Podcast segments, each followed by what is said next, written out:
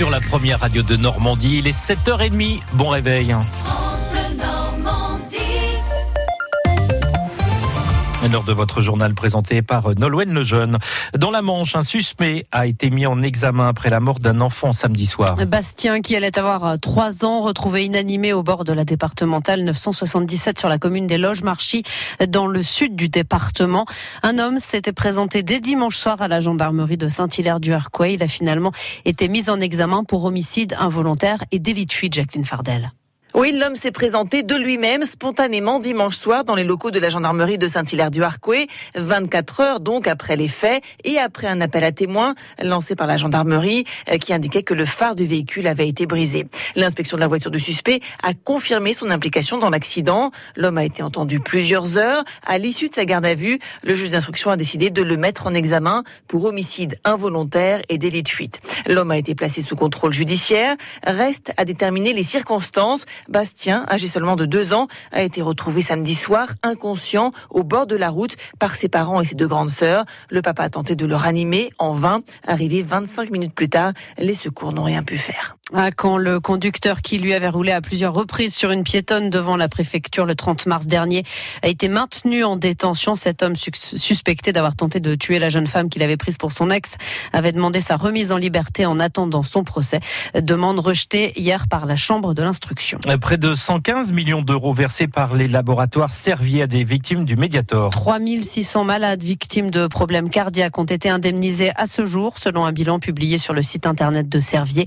Le Mediator a été prescrit pendant plus de 30 ans à 5 millions de personnes en France. Cet antidiabétique était largement utilisé comme coupe-fin. Il est tenu pour responsable de centaines de morts. Vers un nouveau report du Brexit. À quelques heures d'un Conseil européen de crise à Bruxelles, l'hypothèse d'une nouvelle date butoir, a priori au 30 juin, tient la corde. Sinon, le Brexit aura lieu après-demain, vendredi, et se fera sans accord, no deal, comme on dit outre-Manche. Theresa May est venue plaider hier sa cause à Berlin et à Paris. Emmanuel Macron n'entend pas s'opposer à un nouveau report, mais à certaines conditions, Louise Baudet. La carte postale berlinoise est certes plus détendue, le soleil plus radieux et les sourires plus francs, mais à Paris aussi, Theresa May a finalement obtenu ce qu'elle voulait, une nouvelle date butoir pour le Brexit. 1er juin, 30 juin ou début 2020, le délai reste à fixer, mais aussi les contreparties. Pas question pour Emmanuel Macron de laisser les Britanniques semer la zizanie. En cas de nouveau report, ils resteront dans l'Union et enverront des députés à Strasbourg. Il faut donc exiger d'eux un code de conduite strict, une clause de revoyure tous les trois mois et la neutralité sur les sujets clés, présidence de la commission ou budget pluriannuel. Conditions plus ou moins réalistes, mais le fait est que ni Paris, ni Berlin, ni aucun des 27 n'est prêt à porter la responsabilité d'un no deal. Et tant pis si Theresa May ne présente pas de plan B, qui était la contrepartie jusqu'ici réclamée. Les discussions entamées avec son opposition travailliste, même au point mort, pourraient finalement suffire à justifier le report qu'elle est venue chercher. En Israël, Benjamin Netanyahu élu en route vers un cinquième mandat. Le Premier ministre sortant est donné vainqueur des élections législatives après le dépouillement de la presque totalité des votes. Le scrutin proportionnel fait qu'il n'y a pas de majorité possible à la Knesset, mais il semble pour l'instant le mieux placé pour former un gouvernement. Top départ, c'est parti. Même si vous n'êtes pas forcément pressé, vous pouvez faire votre déclaration d'impôt à partir d'aujourd'hui. Une déclaration sur Internet, sauf si vous habitez une zone blanche ou que vous êtes dans l'impossibilité technique de le faire. Vous avez alors demandé une dérogation à votre centre des impôts Sinon, c'est déclaration en ligne obligatoire pour tout le monde. Il s'agit de déclarer les revenus de 2018 dans le Calvados. Vous avez jusqu'au 21 mai et jusqu'au 4 juin dans l'Orne. Un premier bilan de la prime Macron. Une prime défiscalisée décidée en urgence pour répondre à la crise des gilets jaunes. Les patrons avaient jusqu'au 31 mars pour la verser. Selon les premières données, 96 500 salariés normands ont pu en bénéficier. Euh, prime d'un montant moyen de 429 euros. Elle a été versée majoritairement par les plus petites entreprises celle de moins de 9 salariés. On y revient dans le journal de 8 heures et on y reviendra également avec l'invité France Bleu à 8h15. Xavier Prévost, il est président de la Confédération des petites et moyennes entreprises de Normandie. Il était l'une des figures de l'industrie canaise. Paul Sprit, dont les obsèques auront lieu aujourd'hui à Caen. Il s'est éteint la semaine dernière à l'âge de 97 ans. Il avait marqué de son empreinte l'économie locale, Francis Gauguin. Paul Sprit, c'était d'abord le fils de son père, Henri Sprit, qui a aujourd'hui une zone industrielle à son nom à Mondeville, là où l'entreprise familiale, connue sous l'enseigne de Temple Sprit, avait prospéré durant toutes les années d'après-guerre.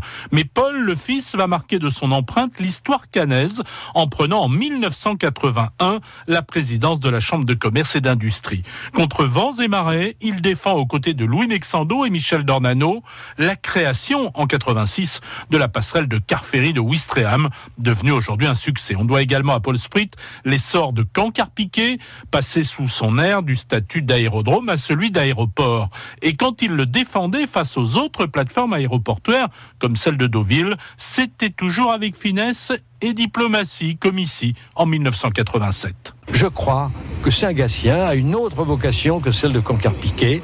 C'est une vocation internationale, pas des vols de proximité qui seront l'apanage de nos aéroports locaux, c'est-à-dire celui de Concar-Piquet. Une cérémonie d'hommage à Paul Sprit aura lieu ce matin à 11h à l'abbaye aux Dames Francis Gauguin, une visite princière annoncée à Granville. Le prince Albert II de Monaco assistera le jeudi 25 avril prochain à l'inauguration de l'exposition sur sa mère, Grâce de Monaco, princesse en Dior, au musée Christian Dior. Le retrait d'une légende du basket américain. Magic Johnson, il a annoncé à la surprise générale qu'il quittait son poste de président des Lakers à quelques minutes seulement du coup d'envoi du dernier match de la saison.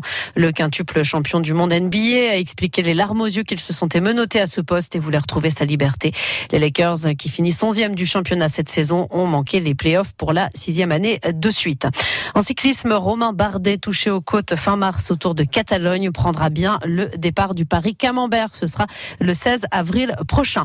Et puis un bon résultat pour le sport normand. Ils ne sont pas ah. légion, alors on en parle. C'est en tennis de table la victoire des pongistes canets hier soir à Boulogne-Billancourt. 3 à 1 les canets qui confortent leur première place du classement de Pro B. Ça fait du bien. Hein oui, on avait oublié que ça existait. voilà les pronostics pour le Quintet qui se dispute aujourd'hui sur l'hippodrome de Lyon. Hervé Fortin vous propose de miser sur le 7, le 6, le 12, le 13, le 14, le 5 et le 8.